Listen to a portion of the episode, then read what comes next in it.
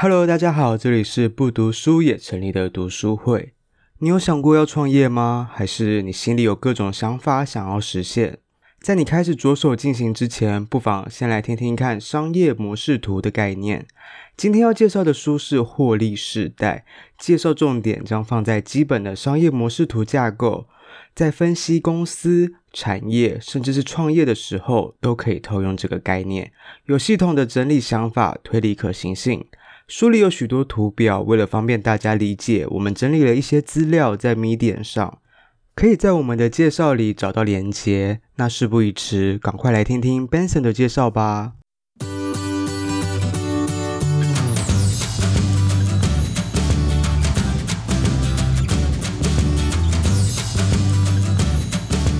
这本书是一本商业书，然后最主要在讲商业模式。的图形，这里面的内容非常多啦，其实没有办法全部讲完。它大概这本书分成，我个人把它分成两个部分，把它分成两个部分。一个它最主要是在讲商业模式的图，就是商业模式的构成，怎样可以构成一个商业模式。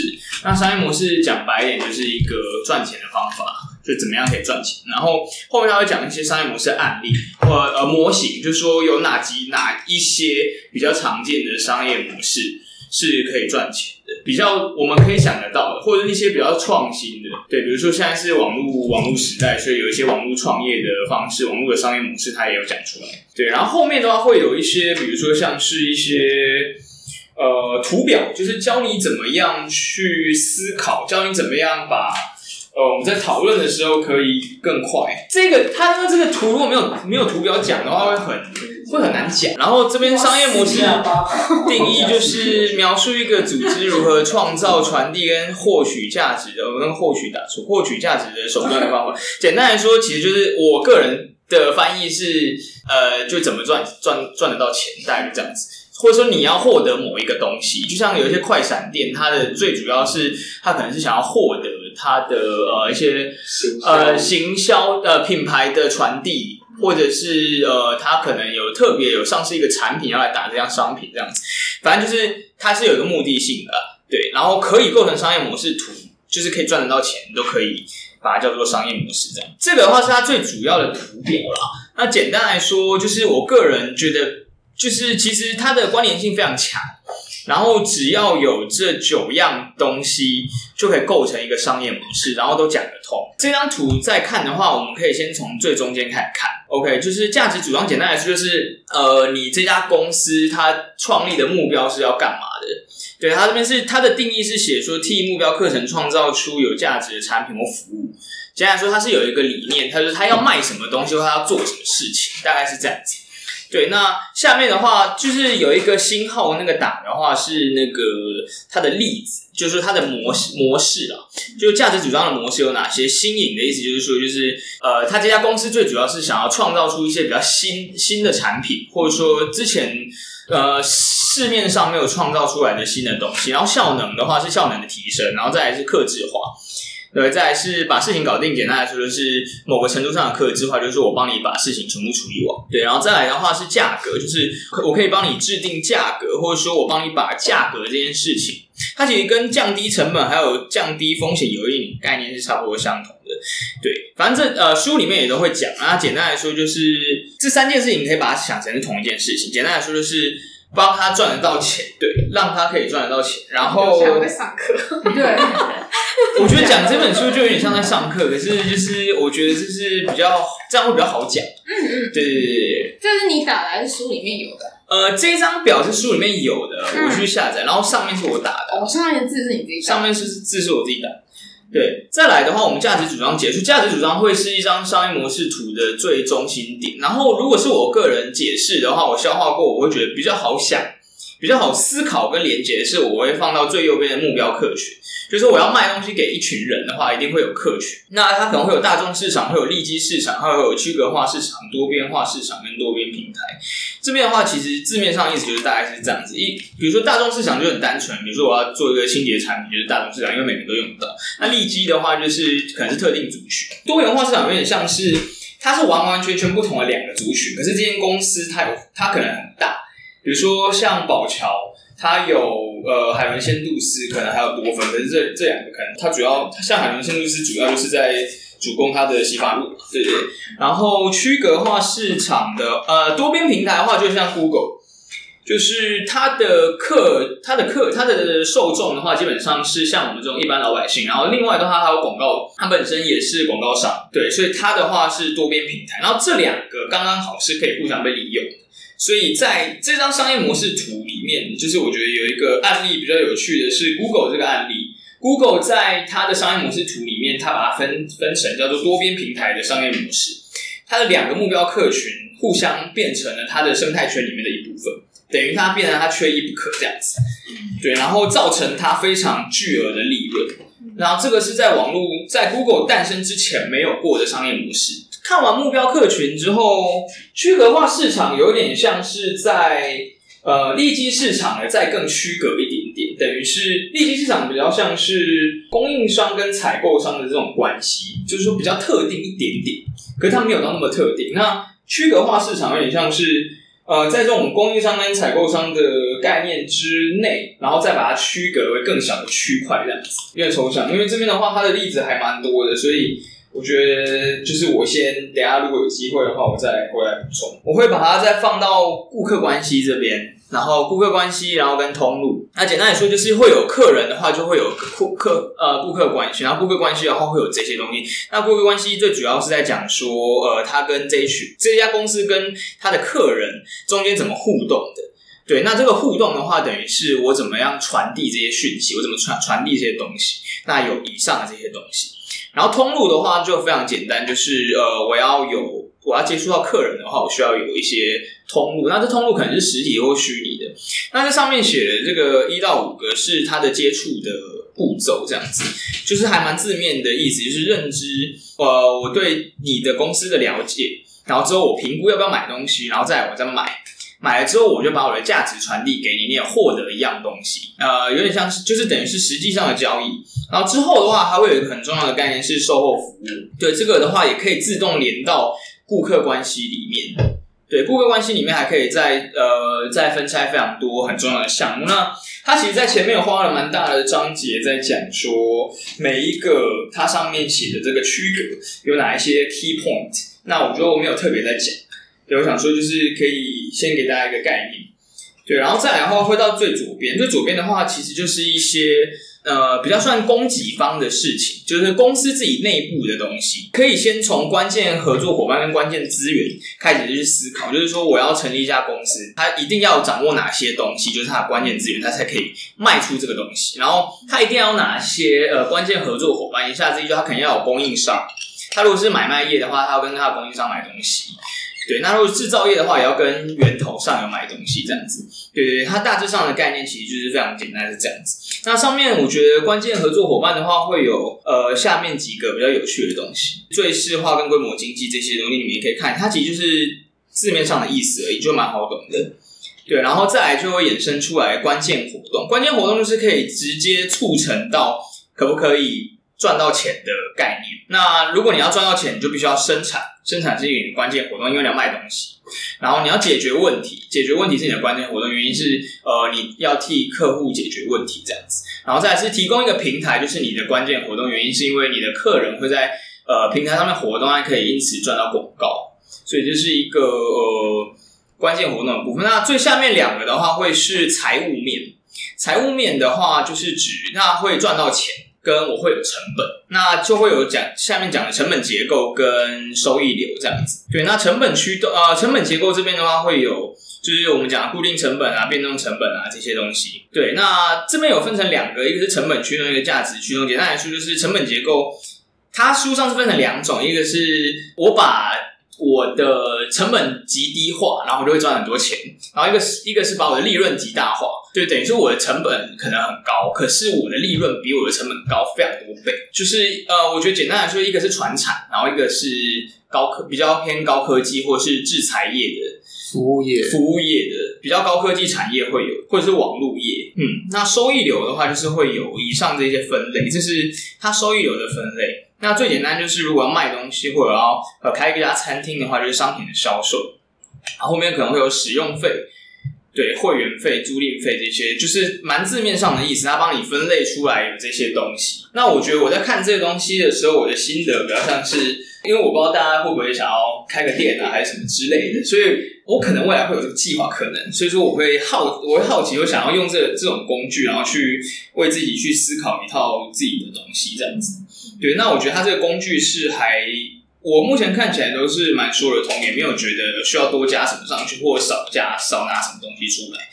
呃，我个人在看的时候，我会直接就是，这是我自己用我自己的自己的话讲的。对，比如说我现在看到一家店，或者说我看到一个模式的时候，我会先想到说它到底卖这个东西它的独特点是什么。那如果套用在这个模式图上，就是它的价值主张跟它的关键活动是什么？对，等于说它它的卖点是什么？然后它到底有哪一些很关键的东西是别人学不到的？那它需要有什么关键资源？意思说它要做这些，比如说它要做一个防弹安全帽之类这种东西，那它可能需要有哪些材料？需要有哪些呃人力之类的东西？对，然后再来的话，它要花多少钱去建立系统？就是说它要成立，简单来说就是它成立这家公司要花多少钱？对，然后怎么赚钱？就这东西有没有有没骂赚钱？这样子，对，就是我会想，我通常会直接先想到要怎么赚钱。如果看到一个东西，对，我会想说他到底要怎么赚得到钱？然后它到底有哪些成本？对，然后再来我会想到说，哎，那它需要建立哪些东西？然后最后的话，才会想到最下面这个客人的来源是什么？上面的话，这边的话就是，那如果回到这边的话，其实最右边那个顾客关系、目标客群还有通路这边，比较像是偏感性一点的概念。就我觉得这种商业比较硬的东西，我觉得还是可以套用一些人文的东西啦。就是怎么样是可以激起你想要去买它？那我觉得右边这一个区块，就顾客关系跟通路还有目标客群这一块，比较像是比较感性层面的东西，就是要引起你去消费。那左边的关键活动、关键资源跟关键合作伙伴这些东西，我觉得比较偏向就是理性的区块这样子，商业上里真的比较理性的区块，比如说。呃，采购或者是会计这一部分，我就觉得比较偏，就是蛮偏左边。会计比较偏下面这一边呢，就是整个是财务面的。那左边的话比较偏向就是呃，需要比较硬头脑的东西。那右边是比较有创造力的东西。就是我自己在看这个商业模式图的时候，我觉得它也是有一些蛮有趣的东西。那中间的呢？价值主张，价值主张也是偏那个，就是感性，呃，感性的这个部分。然后这是我就是简单讲一个例子，就是 Skype 的商业模式啊，就是等于是套用在它上面的东西。对，它价值主张是就是这样子。OK，然后顾客关系跟通路，顾客的区隔，这个这个东西，其实在现在看起来是觉得还好，可是那个时候它刚出来的时候，其实。我记得蛮清楚的是，那个时候还没有智慧型手机还没有很普及的时候，就是用电脑打 Skype 这件事情是，就打国际电话是非常便宜的。然后那时候我有做这件事情，然后打了蛮多国际电话，我觉得还蛮还蛮便宜的。就是那时候觉得说，哎，这个东西是蛮新的东西。那现在看起来当然是非常还好的事情。我们如果用这个图，然后套用在这个概念上面。的话，其实都是说得通的，对。然后这本书其实蛮久，算是已经四年前的书了吧，可是它还是都一直有放在架上非常明显的地方，对。然后我也觉得也非常的，就是它里面的图是非常的以图为主，然后以文字为辅，就是看起来是非常好好看、容易看的。然后我觉得其实不管是念哪一个科系的人都还蛮。都蛮可以看，就是也是一样可以，就是让你可以去思考，然后套用在生活里面。然后他讲的其实也非常的就是深入浅出，讲的蛮清楚的，可是蛮白话的，然后也不会无聊，都会有套呃有一些实例在里面的，只是它比较厚，然后真的有一些东西比较硬一点点。前半部主要是介绍整个商业模式的构成，对商业模式的构成，还有它每一个，比如说像。呃，价值主张或关键活动，它还有更细的讲解。嗯，对，比如说像生产解关键活动的生产解决问题跟平台这三个东西，它会还有更多的解释，它还会有更多的，像当时只是举 Skype 这个东西，那还会再举例更多的例子，比如说像 Google，它是一个多边平台模式，还有大家很常见的免费的模式，就是免费使用这个模式。对，然后还有包括呃。呃，他讲的长尾模式就是比较区隔化的市场，它是怎么样的商业模式这样子。对，其实这样单看都是蛮有趣的。呃，因为这本书比较贵，所以说就是如果大家有兴趣的话，也可以有兴趣可以跟我借。谢谢今天的讲师。那学员这边有什么问题？想有什么问题给我们今天讲师的？也在借这个机会。那那最近有什么？就是你自己套用这个。这个模式，这个 model，然后你觉得比较有趣的一个商业模式，或是你最近看到什么新的店，然后你有把它套进去的？没有，因为我最近没有没有，因为我最近看的东西都是餐饮业的东西。你要讲一个问题，我问题，哦、我想问你说，这个这个这个看到什么先想到什么？就是你到一间店，你会先去想这些东西。哦，你觉得你会有这样子的顺序，是来自于你之前的经验，还是你看的书？我觉得，我觉得跟我喜欢的东西，还有跟我大学学的东西有点接近。我这因为我也是学会计，然后我我之前问过我朋友，他说，就是我问他说。他说没有，我也反对了，反对，没有跟你一样。他看到，比如说他看到有有个人，他会先想到什么？他会先想到成本，他会先想到数字，然后先想到他怎么赚得到钱，然后先想到他会花多少钱，然后他会先估算。我觉得我有问过这个问题，问过其他不是学会计可是一样商学院的人，然后他们比较不会有这个概念，通常回答不是这样回答。不知道为什么他这样讲完之后，我好像就开始会往这方面想。对我，我原本我我其实，可是我在念书，我在念书的时候，我没有特别这样想。其实我没有特别这样想，可是好像出社会之后，我也忘记我那时候问我朋友是什么时候。是我从我有意识以来，我只要看到一个东西，他好像生意很好，或者他生意很不好，我就开始往里面想，就是他到底怎么花钱的？对，那他赚不赚得到钱？比如说这家店，我们看到一间店，他排队排到外面，我会先想，我会先算他到底里面有多少人。或者我进一家餐厅，我会先算它里面有几个座位，然后现场客人有几个人，然后这一 turn 大概结束之后，可以他总共营收有多少人，他他的然后他的地租可能有多少钱，今天有多少人上班，就是他人事成本可能有多少，大概估算一下，会算一下他到底有多少钱这样子。这可能源自是来自这个东西哦、呃，其他东西可能就是我自己的兴趣趋向的，比如说卖点跟独特点是什么，我觉得这应该也是大家会想的，而且他为什么？如果会排队的话，他为什么会会排那么长？对，有什么独特的地方吗？这样子，我想要分享一个，我家最近附近有一个有一个网红店，也不是网红店，我家附近最近有一个装置艺术。然后导致非常非常多外地人去到我家那边。幸福路，你们你们查一下中港中港大排，然后一打蓝灯会吗？清水步道。它其实是一个，其实中港大排是我家旁边，从小到大的臭水沟。然后臭水沟后来后来臭水沟就做了一些环境改造，然后变成了一条可以走下去的河。但是它下去就可以在那边有一个小步道，其实还不错啊。水上面吗？他们最近就弄了个灯。就是可是他们走在水上面呢？哦，因为有那个小阶梯，有那个小的。对。然后我后来就是因为了这个东西，我发现获利最大的是谁？就旁边的一个全家。对我来说，像这个这个地方，我爸平常晚上都会去散步。但因为最近就是因为这些人潮关系，我爸没办法走到那边，他都要绕道而行。然后我就觉得这很难取舍，因为。可能市政府想要做这个，就是想要吸引人家到我们那边去参观，可是其实确实也影响到了当地居民的生活。就是像我爸最近就要绕道而行，他就没办法经过那边，然后我会跟他说，那个现在肺炎，那边都很多陌生人，你不要走那边，对，就很危险。对，但大家还是可以来看一下啦。这就跟那个新北耶诞城一样，对，每次要办的时候就大塞车，然后，然后住在板桥人就会很生气。对啊，那到底赚钱赚钱到底是谁？其实是那些店家，对而且你也不是小商家，反而是可能便利商店啊，或什么大圆百啊、百货公司，其实才是真正赚到钱的人。对啊，然后最近还有很很有趣的现象，就是有人在摆烤香肠，我就想说找商机啊。对，就我就经过，然后哎，怎么会有卖烤香肠，还有棉花糖啊那种，就是都跑出来。